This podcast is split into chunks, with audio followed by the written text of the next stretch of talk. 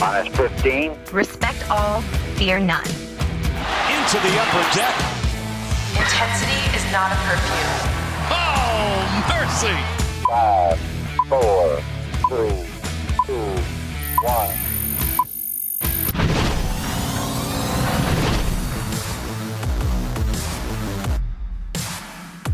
Hello, everyone, and welcome back to the MASN All Access podcast. We are concluding our off-season reviews, position by position, for your 2018 Washington Nationals. If you missed any of our previous episodes, please go back and check them out. Some good discussions on the starting rotation last week. Of course, Bryce Harper in the outfield. Who should they get for their starting second baseman, catcher, yada yada yada. But today, Bobby Blanco, Paul Mancano. Say hi to the people, Paul. Hey, how's it going, everybody? We're going to be talking about the relievers. Um, and if you missed our previous podcast or you just want to go back and listen to this one, be sure to check us out on SoundCloud at soundcloud.com slash MASN All Access. Also on Apple Podcasts and Google Play. You can also follow MASN Nationals on Twitter and Facebook and our personal accounts, Bobby underscore Blanco and at Paul Mancano. Um, so, Paul, relievers kind of convenient that we're doing this now. We saved the best for last, I guess, because the True. only off-season moves still very young. World Series just ended a couple weeks ago, but the only off-season moves the Nationals have made so far Yep. are in the bullpen. Yeah. They traded for Kyle Barraclough uh, with the the, uh, the Marlins, sending them some international bonus money to help them get the the Mesa brothers, and then uh, they just last week, or I guess announced it on November third, signed uh, Trevor Rosenthal as a free agent. So two acquisitions early in the offseason for Mike Rizzo to bolster up the bullpen. He's probably the only GM that has made two moves within the first week of free agency. Jumping right in there. I mean, I thought we were going to have to wait at least a few weeks to find out who they were going to go after, but we get a couple names now. I think it's good that we have these names now. If we had done this a week ago, this podcast would be null and void. Uh, so we can go through, I think, those two. Let's let's start with Kyle Barraclough and Trevor Rosenthal because they are the newest additions, and we have to look at what kind of contracts they signed and how they can help this bullpen. Yeah, Kyle Barraclough again comes over from Miami. He had a 4.20 ERA in 61 games with the Marlins this past season. Uh, the ERA has gone down every season since he came up in 2015, but um, he's a guy that knows the division. Uh, he he can play. Uh, Yeah. he's, we, we've seen him be productive even against the Nationals, and um, you know you think about what happened to this bullpen over the course of this season. They lost a lot of veteran uh, leadership in, in the back end in terms of trading away Shawn Kelley, Ryan Madson, Brandon Kintzler. Yep. Just Sean Doolittle was back there basically as as a, and and Greg Holland and Kelvin Herrera are now free agents. So currently it's just Sean Doolittle as a veteran presence back there. So they go get two guys in their late twenties, have been around the game, and Kyle Barraclough definitely fits that bill. He does. This is we're going to go through some of the names. A bullpen that doesn't have a whole lot of experience, as you mentioned. A lot of these names are guys that saw their first action in 2018, or uh, maybe they were in their second year. So to get somebody who has been around, who, as you said, knows the division and has experience pitching in high leverage situations, that helps. Barraclough, though, to me, I mean, he's he's not going to move the needle that much if they get a version of him that is closer to 2017. 2016 15, Kyle Barraclough, that might look a little bit better in their bullpen. Didn't have a great year, that 420 ERA. If he can get back to the Kyle Barraclough of years past, I think that would help them a whole lot because they didn't have anybody to throw in high leverage situations once they got into the second half of the season, especially after they traded those guys. So another arm that you, at, at today's day and age, bullpens are just going to keep getting bigger and more important as the years go along. So I Yeah. think you cannot shortchange the bullpen. Mike Rizzo understood it was a huge need, and it's going to be a huge need, uh, you know, in years to come. So he went up and shored that one up, and then Trevor Rosenthal we got to talk about as well. Yeah, and these two signings, I like to think. I mean, um, it's obviously there are bigger holes to fill on this roster. Of course, Bryce Harper's free agency, starting second baseman, starting catcher, rotation uh, holes to fill. So I feel like these two acquisitions early on this offseason sort of just kind of house clean, house cleaning Yeah. situations for Mike Rizzo. Just, they needed to do it. They had two opportunities to you know fill some positions. Um, and, and so he went and took a risk, and he took a big risk on Trevor Rosenthal, another 28 year old. He missed all of last season, uh, this past season, recovering from Tommy John. Uh, he's but he's a former proven closer. He's an all star with the Cardinals. He has postseason experience. He has seven saves and an ERA of 0.69 in the playoffs, so Yeah.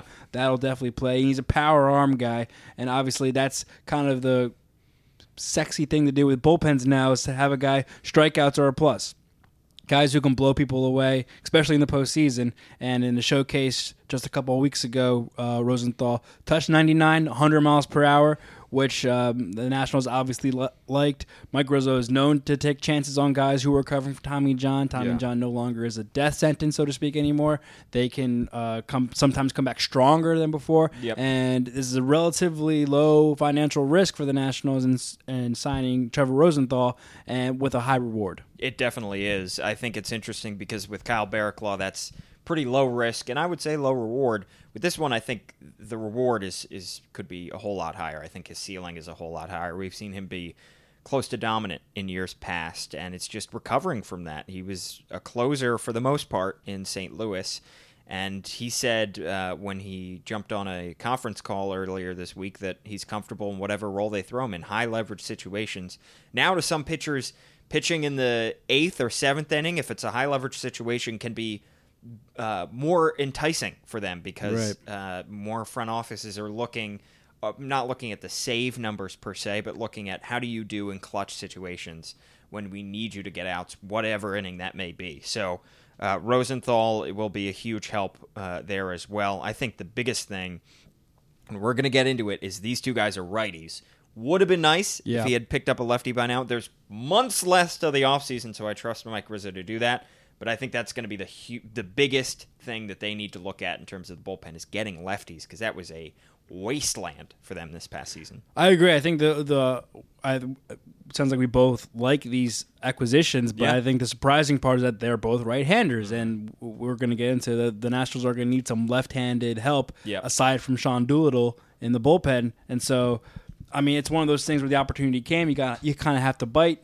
Um, and again, the Rosenthal he's a proven all-star, but in terms of what he can bring to the table, not that high of a much of a financial um, Risk. risk or uh, mm, what's the word I'm looking for? Compensation? Compensation? No, like gamble, I guess. Okay. Um, one year contract, only guaranteed seven million dollars, six million dollars salary for this year. This is according to Mark Zuckerman of, of uh, MASNsports.com, and then plus a one million dollar buyout if they don't pick up his 2020 option. His 2020 option pays 14 million which would automatically be picked up if he appears in 50 games or finishes 30 games so that'll be interesting to see if if that if one he earns his buyout uh, and two if the nationals even decide to pick it up if he doesn't match it and how he performs in terms of health wise and on the on the mound Definitely. Uh, so those two guys are locked in there for right now, is because the Nats just acquired them. But there are plenty of guys that we have to go through on this team that made appearances. It was a constant rotation of guys that we saw, cavalcade of especially righties and lefties uh, coming through. So let's go through these rather quickly because we got a lot of names Yeah. to go through. Let's start with the biggest name on that list, Sean Doolittle, uh, coming back, the lefty, 32 years old. Team option for this year, which was picked up. He's got another option for next year. Absolutely outstanding season, aside from the injuries. 1.60 ERA with 25 saves. That was a career high in saves and a career low in ERA. Pitched in just 43 games. He missed two months with that toe injury and his ERA has been steadily going down for the last three seasons, and it culminated with this career year from Sean Doolittle. you look at the past two seasons, Paul, the Nationals, and every team goes through injuries. Mm-hmm. And, you know, uh, I'm not saying an excuse, but you look at 2017 Nationals, they have plenty of injuries. They still managed to win the division and make the playoffs. Yep. This year, no different in terms of injuries and how many. And they, but they failed to make the playoffs. And I always, and you know what, I give credit to where credit is due. Mark Zuckerman always points this out too on Twitter and on his Mm-hmm. blogs. Like it's not just about the number of in- injuries; it's who and when they occur. Yeah. And Sean Doolittle was a huge injury, a huge, Massive. massive loss for this team this year. You wonder where they would have been if they had their All Star closer, because he was an All Star this year, Mm-hmm. had an All Star closer for the entire season. If they maybe would have been able to pick up a couple more wins and been really into the hunt deep into September. It seems like they saved their closest games for the time when Sean Doolittle was Right. out, too. The closest and most crucial, too. If they wanted to make a wild card push, they would have had to got, get past teams like the Cardinals and Cubs, And they faced those two teams in back to back series, and they blew late leads in both those series in multiple games. It really was a, a huge, huge blow. The way that he was pitching, and it wasn't an injury that was expected to take that long. It, Right. It didn't when it was first reported. Didn't seem like that big of a deal, and it ended up costing him two months, and it kept him from one of the better closer seasons of all time. Frankly, I Yeah. mean that is in. He might have even garnered some Cy Young votes uh, from some candidates, uh, from some voters, if he had pitched maybe 65 games or something like Right. that. Because a 1.60 ERA is outstanding. He was terrific. Great to see him back and hopefully fully healthy for next year. It was never in doubt, really, that they were going to pick up his option. Uh, he is rock solid uh, in the back of that bullpen. Another thing I love about Sean Doolittle is the stuff he does off the field, of course. Oh, very active in, in the community and what him and his wife do around the DC area. And the DC has accepted them. They've accepted DC. Also, in terms of the clubhouse, he's a clubhouse guy. He's only been here for a year and a half now, and he's already a big presence in that clubhouse. Guys look up to him. You saw him at the All Star game, him and Max Scherzer carrying the home run derby trophy Yep. to Bryce Harper. Bryce Harper embracing the both of them. So that's really cool that Sean not only has performed really well, but has accepted DC as his hometown and, and the Nationals and his teammates. Um, hopefully, he's sticking around for much longer. Let's hope so as well. Matt Grace, let's move on to him. He's 29 years old, lefty.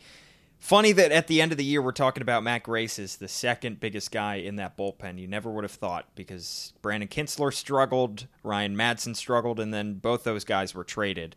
Matt Grace ended up getting a lot of games under his belt, and he showed up for the most part. 2.87 ERA in 56 games, 59 innings pitched. Those are all career best numbers. Uh, and he had the second lowest ERA to Sean Doolittle and the most innings pitched in that bullpen. Never would have thought, like I said before the season, that Matt Grace would get the most opportunities, but he made the most of them. His ERA went down almost two runs, a run and a half really, from 4.32 in 2017 when he pitched 50 innings. His innings went up and he performed. Matt Grace is a huge piece for them as we talk about them needing lefties, and he's going to be crucial again next year. Um, and it's a shame that he was the only one of his kind of a good, solid lefty that they could rely on. But a great year, an unexpectedly great year for Matt Grace. Yeah, like you said, you, you laid out all the numbers right there 287 ERA, career high in games and innings. Um, the question moving forward with Matt Grace is are the Nationals comfortable with him being a lefty presence in that bullpen, or do they feel like they need to go? Great season. So, Yeah. but does that warrant him? All right, you're the lefty guy now. You know, Yeah. you're you're going to be part of the setting up Sean Doolittle. You're going to be our go-to left, lefty for matchups. We're, we'll get to Sammy Solis too a little bit, another lefty that's been a presence in the bullpen. Mm-hmm. But the question is, all right, is Matt Grace the guy for the future? Yeah. Um, again, kind of a young guy, only 29. He seems like he's younger than that. Um, but well, in terms of experience, in terms of experience, yeah, right? Major leagues. Um, but um, is he the guy moving Yeah. forward that they can count on to be the matchup lefty guy that they need and a power lefty guy at that? Definitely. And they used him a lot, and I think because of the bullpen woes, his production went kind of under the radar, but he was very good as well. I think uh, when Sarah talked to Mark Zuckerman last week, he, he said, you know, it was great. I think the, the front office appreciates what Matt Grace did, but I think they want to bolster uh, that group of crop of lefties because let's jump right down to the next lefty on that list. Let's talk about Sammy Solis. Yeah. Let's go from the unexpectedly good to unexpectedly very bad. Yeah. Sammy Solis' age 30 season, 6.41 ERA in 39 innings pitched. Righties were hitting 329 against him, and lefties were hitting 224. He was expected to be the lefty specialist. They needed him, uh, and he did not perform. Uh, the exact opposite of Matt Grace. And uh, I went and looked at how many relievers had a higher and pitchers had a higher ERA than Sammy Solis. Of the pitchers who had a higher ERA than that 6.41, only eight of them had more innings pitched. That just goes to show how desperate this team was to get production, especially from lefties. And Sammy Solis, they kept giving him opportunities. They Yeah. kept bringing him back up, and he failed to perform. It was frustrating. Yeah, career high in games appeared 56 this year. So we know Sammy has a history of injuries um, that he's been kind of hampered with for over the, over the years. But this was his first full like year. You Yeah. know, 56 games and uh, almost 40 innings. That's significant. That's enough to kind of have a note on a guy. Yeah. Kind re- reverse splits guy. Righties hit better than lefties.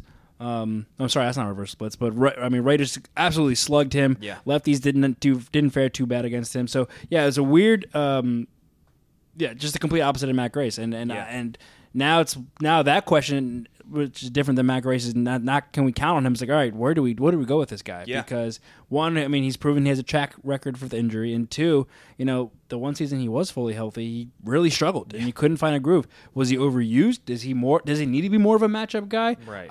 W- how do they move forward with Sammy Solis in terms of what his usage and do they need to monitor how much he gets used and stuff like that? A lot of questions surrounding Sammy heading into 2019. It'll be interesting to see how they approach him in spring training. This was a guy who a couple years ago, back in 2016, had a 2.41 ERA at age 27. Looked like he was going to be a fixture in this bullpen for years to come. ERA jumped all the way up close to six last year, and then over six this year. You could tell Davey was frustrated with him. He wanted to use him more and just couldn't. The Yeah. fact that he pitched in 50 plus games and couldn't get 40 innings says they threw him in plenty of games and he couldn't get out of innings. He got into more trouble than he was worth in a lot of those games, and that was incredibly frustrating. Is it a question of he pitched in too many games? I mean, he was Right. this 56 is by f- his next career career high. His next highest was 37 back in 2016 Mm. when he pitched his career high in innings of 41 and had a 2.41 ERA. Yeah. So is this a matter of you know he needs to be used more sparingly, or was it just a bad year? Uh, it's kind of tricky and find out where Sammy Solis lands in terms of what exactly happened this season and, and why he was so bad. Because that's a big jump. That's almost 20 game difference. A 19 game difference between your previous career high to then having to play 56 games in one season. Can he handle the workload? Doesn't seem like he can. They might have to use him more sparingly. They leave him in a he leaves them rather in an awkward spot. Let's Right. keep moving. 31-year-old Justin Miller, a righty. He had a 3.61 ERA in 51 games, 52 innings pitched. Those are career best numbers.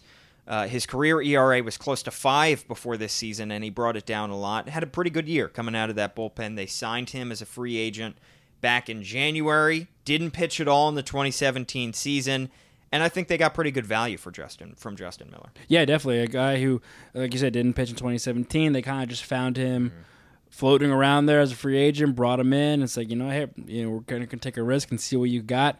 And uh, yeah, a respectable three six ERA in 51 games. He proved that he could, you know, if anything, eat up innings and um, Yeah. go out there. And, I mean, that's he appeared in a lot.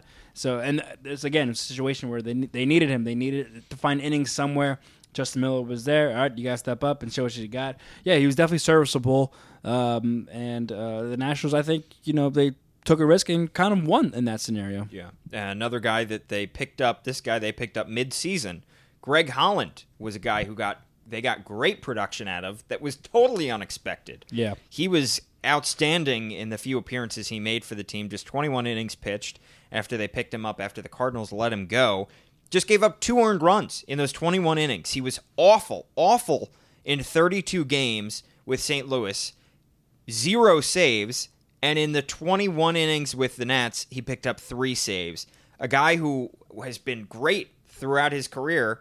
For whatever reason, it didn't work in, in St. Louis. He was expected to be the closer, and he was awful. And then he comes back to the Nats, and it's like that half inning, half season never happened. Yeah, kind of hoping that Trevor Rosenthal can continue the trend of former Cardinals relievers coming to DC and pitching really, really well. Mm-hmm. That ERA almost around eight with St. Louis is just such a mirage because you look at the, his career numbers. I mean, he has all star caliber seasons. He had Cy Young voting, MVP voting seasons when he was with the Royals. So the Nationals knew that wasn't him. For whatever reason, it just did not click for him in St. Louis. Yeah. That wasn't the Greg Holland of old. Hopefully, change of scenery, kind of get him reacclimated. Maybe just had to hit the reset button, and he proved that you, you know this that's not me. Yeah. I, I can do I can pitch much better than that. You wonder how much his first half or that part with uh, the Cardinals is going to. Ho- hit- hurt him in free agency. Mm-hmm. He's definitely going to be looking out there for uh, kind of maybe a bigger contract than maybe the Nationals are willing to offer him, even though he pitched great for them. Yeah. And the other question is, you know, would he be willing to come back and pitch in the non-closer role? Uh, Right. When the Cardinals release him, you kind of have to just take whatever is given to you. Yeah. Now, like, all right, I've, I righted my ship with the Nationals. Let's see if I can go get a closer's contract somewhere out there, and it'll be interesting to see where he lands.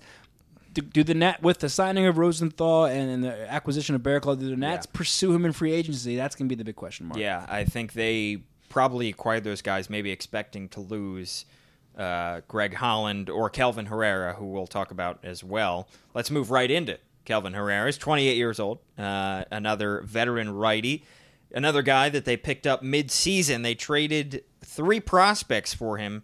Uh, back in June, I believe. So even a month at least before the trade deadline, they had their sights set on this guy. It was a time when skies were bright. Looked like the Nats were just going to roll to that NL East title. We were very high on this acquisition too. Yeah. We were all in, like, yes, go get another quote unquote closer to add the back end of the bullpen and, and make a run at this. and he ended up pitching fewer innings than Greg Holland did. Just 18.2, 18 two thirds, 4.34 ERA. He struggled, and most importantly, because of injuries. Yeah, he couldn't stay healthy. He, he went on the DL basically twice. He had that right rotator cuff impingement in about mid August, Mm-hmm. and then six days after he got off the DL, season ended. Uh, tore his uh, left Lisfranc. Um, You said that muscle. beautifully. You're- Thank you. Dr. Bobby. Dr. Bob. Uh, just six days after coming back from the DL, season ended, uh, which was obviously very upsetting, and, and no one wants to see that. You would you were hoping that maybe after coming off the DL the first time, like, okay, he can kind of maybe find his groove, prove his worth. Mm-hmm. But yeah, it just didn't play out for the Nationals. One of those things where like, hey, we like on the face of it, like the like the move, but it just Yeah. didn't pan out this time. Yeah, and it's a shame they did have to give up three prospects for him. Yeah. It just didn't didn't work out for Kelvin Herrera, considering his injury history and considering he's a veteran. I- don't see the team really pursuing Yeah, as yep. as heavily. Maybe I'm- if they he comes cheaply. Right. I mean, that's gonna be the question with these two. Can Herrera prove that he's healthy again and can pitch a full season? And then can Greg Holland will he find a bigger contract somewhere else and even the guarantee of pitching in the ninth inning slot? Um, it'll be. I'll be curious to see if either one of those makes it or signs with a team before spring training. This could be a situation where one of those guys maybe slips and are just kind of wait, just kind of Yeah. floating in the wind um, come March, and maybe the Nationals. All right, we'll take another chance on you. From a 28 year old with injury concerns to another 28 year old with injury concerns, Tim Collins, the little guy, the little lefty, he's a free agent as well, uh, and he had a he missed two whole seasons with two Tommy John surgeries. The team, the Nats took a chance on this guy, and he ended up doing eh, okay. Yeah. Uh, 4.37 ERA and just 22 innings pitched. Uh, if he's super cheap, maybe bring him back. Um, I think he was just just below average this year. Uh, great to see him get his career back on track from a personal note. Just to get all the way back to the Great big story. leagues is pretty cool. Uh, they needed him, I think, more than they were hoping to need him. Um, uh, but yeah, I, I don't particularly see. Maybe the fact that they are desperate for lefties means they'll go after Tim Collins, but uh, another guy who didn't quite give them enough production and who's older with injury concerns. Yeah, I mean, uh, like we said, Mike Rizzo likes guys with coming back from Tommy John, likes taking a risk on them. But two Tommy Johns, you come back, you only have an ERA above four. Only gave, gave us 22 plus innings. It might be a time to move on and go find another more proven lefty to bolster up the bullpen. Moving right along. Speaking of right, right-hander Wander Suero, 27, a guy with a nice strikeout to walk ratio. The guys will definitely play that the Nationals like. He's a guy that I think can maybe slot into that long relief role that we talked about last week. That we could probably see maybe Jefry Rodriguez fill. Um, tall, lanky, strong guy. Uh, ERA is a little high from where you like it, but he gave you innings. He ate up a lot of innings, um, and with a 47 to 15 strikeout to walk ratio, that's something that the Nationals could use in middle relief slash emergency relief. Definitely, and he's useful at least for the wander puns. Uh, Yeah. I wonder if he'll have an impact on this next. Yeah, I wonder if he can get that ERA down closer to three. Yeah, I liked him a lot this year. I thought that he gave them a lot of good innings. And Jimmy Cordero, another 27 year old righty, he saw his first action, major league action in 2018. 5.68 ERA. They gave him fair number of opportunities, 19 innings pitched, struggled with control. Uh, 12 to 12 strikeouts and walks this year. He was asked to do more than they were expecting him. uh, than you know at the beginning of the year because Yeah. of their shortage of bullpen arms. Uh, Cordero did not show much though to show that he can be at 27 year old years old a fixture in any bullpen. Right, and but again, first major league action. Um, Only 19 innings. yeah, effort was there, admirable, but um, you know maybe not ready to play just yet in the in the big leagues. Um, all right, what else do we have? Tommy Milone, Yep, uh, He's free agent. f- free agent lefty, another guy that was called upon to do more. yeah, Uh, I say no. yeah. I, I was I was kind of It's just kind of no offense to Tommy Milone, I was kind of just going to coast over him because I, I don't see the Nationals pursuing to bring him back Yeah. anytime soon. I think they can probably go get a slightly more productive lefty out there on the market or entrust one of the younger guys to do it. Exactly. Those young guys, let's touch on them real quick. We got Trevor Gott, Kyle McGowan, Koda Glover, and Austin Williams, all 25 and 26 years old, all righties, and they had varying levels of success. Trevor Gott, 5.68 ERA in those 19 innings pitched for him. Kyle McGowan, another ERA over 5.5 uh, in just seven and two thirds innings pitched. They brought him up very late in the season, if you remember. Koda Glover, a guy who at the beginning of the year was injured again, struggled with injuries throughout his career. They expected this guy at one point in his career to be a future closer, uh, and he looked pretty good near the end of the year. And Austin Williams uh, did not get a whole lot of run, just nine and two thirds innings pitched. Gave up five homers in those innings and an ERA over five. I think the name that really sticks out on this list of the four guys is Koda Glover. Yeah, it has to. He's a guy that Nationals fans are familiar with. They were excited for him um, coming into this year, and then he just could not get healthy in spring training. Obviously, he did not get off to the start during the season that they wanted to. Um, but we've seen him been able to perform late in innings in high leverage situations. I love the energy he brings to the mound. Yeah. um, he's very into the game. Uh, he has great stuff. He he can pitch. Don't don't get me wrong. It's just the health issues. It's now it's being a, another consistent thing in the Nationals. For I think moving forward, if they want to get back to NL East, they just cannot deal with these health issues any longer. Yeah. Uh, depleted, depleted, depleted bullpen. We talked about it at nauseum this season. Um, Koda Glover needs to have a full season under his belt that he can show that hey, I'm a guy that can get guys out late in innings in high leverage situations, and maybe even fill a closer's role in an emergency situation. Definitely. He's still only 25 years old, um, but I think he's pitched, what, three? This was his third season. Um, and he's never pitched more than 20 innings in a season. And it's not only the injury concerns, I think it's the fact that he last year had some things of maybe he was hiding an injury and he's had some weird run ins uh, with this team that they've been frustrated with him. But he did perform well 3.31 ERA in just 16 innings and picked up a few saves as well. Gott McGowan, Williams, maybe eventually down the line they can uh, be good bullpen pieces. But Yeah.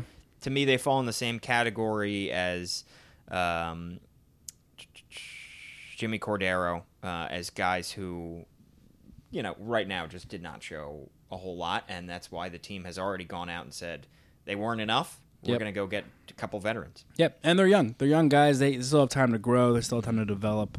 Um, it just it's not going to happen all in one season or one and a half season, however Yeah. long it may be. All right, to the market. Let's head to the market, Paul. Free agencies. Um, where can the Nationals go find help? We've talked about a couple times already. Probably need lefty help more than righty help at this point in terms of the two signings they've already made are right-handers. Where do you see left-handers out in the market that the Nationals could probably pursue? Well, Bobby, I'm glad you asked because I went to the market and perused and came back with uh, some options Yeah. for the Nationals. Oliver Perez, Tony Sipp, and Jake Diekman, I think, are three guys they might look at. Perez is the oldest guy on this list, and he had the best season of the three 1.39 ERA in 51 games. With the Indians, that's a far cry from his 4.81 ERA that he had in two seasons with the Nats several years ago, as you might, or a couple years ago, Yep. as you might remember. I do recall. Uh, the Indians used him perfectly, I believe, and you know he is a guy that has showed this past year that he uh, can certainly pitch. Tony Sipp, 35 years old, uh, he pitched in 54 games with the Houston Astros. Uh, he's been around a long time, uh, has been pretty mediocre uh, in his 10 seasons, but coming off a career year with an ERA under two. And finally, Jake Diekman, the youngest guy, 31, uh, was traded midseason uh, from the Rangers to the Diamondbacks and went to the Diamondbacks and really struggled. Uh, 7.53 ERA from him. Maybe he'll have a bounce back year next year. So those are the three guys I would look at Perez, Sipp, and Diekman. All right, interesting names. A name that I am curious that it's left off this list, but I'm gonna throw it at you. See what you think. Give it to me. Zach Britton, Ooh, a left-handed free agent. Um, we a closer. closer, a guy who we know very well from his time here in Baltimore, a former Cy Young candidate, an all-star left-handed guy, set records here in Baltimore. Yep. Um, wasn't too strong with. I mean, he comes he's coming off an injury. He had this offseason injury that delayed his start to this season. Yep. Didn't pitch great with the uh, Orioles when he was up here in Baltimore for a little bit, but then obviously the big trade to the Yankees, and then he pitched admirably for them. Got an ERA under 3 and uh, 25 games with them. Uh, I don't think he pitched too well in the postseason though. But we've seen him. Well, actually, we've seen him not pitch in the postseason too. Yeah. Uh, is that a Whoa. name? It's a big name, and uh, Scott Boras' client. Yeah. we know his relationship with the Nationals front office. Is that a name that maybe comes up and in uh, free agent talkings in the Nationals front office? Potentially another guy that I think that, yeah, as you mentioned, wouldn't be a, a closer. Would have to accept that coming in. Yeah. But somebody that they might rely on in high leverage situations. Yeah. To me, I, I would really give it a hard look and a, a long pause because I would worry about his his health. Yeah.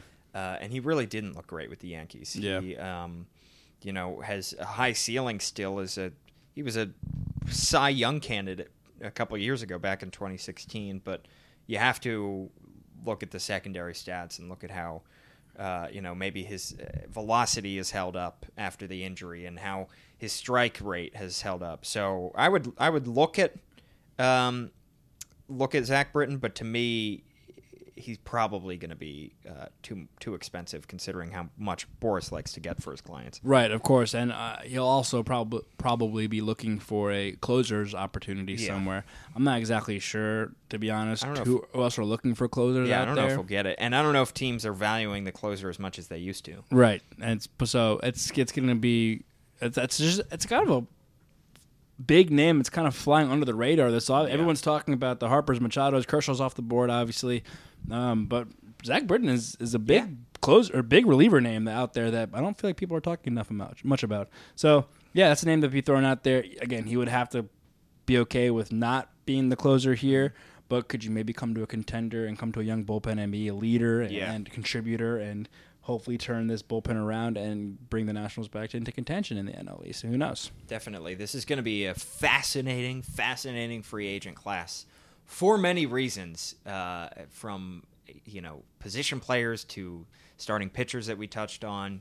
This is going to be a, an awesome free agent class. I expect Mike Z- uh, Mike Rizzo to spend heavily, Yeah. whether it's on Bryce Harper or on a number of players, because I think they are going to dip very deep into their pockets to get some of the big names on the market. I mean, it's so crazy that it feels like we've been counting down to this free agent class for at least two years now, and it's Yep. finally here. So it's going to be an interesting offseason. Of course, stick with us all offseason long on the MASN All Access podcast, SoundCloud, soundcloud.com slash MASN All Access, Apple Podcast, Google Play, just search MASN All Access podcast. You can also reach out to us at Bobby underscore Blanco on Twitter, at Paul Mancano on Twitter. We'll be happy to chat with you. Love chatting with fans all off season. Um, and make sure you rate, review, and subscribe. Spread the word. Uh, we'll be covering the Nationals off season all off season long. Yeah. Um, and especially in heading toward the winter meetings in Las Vegas. So looking forward to that. For Paul Mancano, Bobby Blanco, thanks for listening, everybody. We'll catch you next time.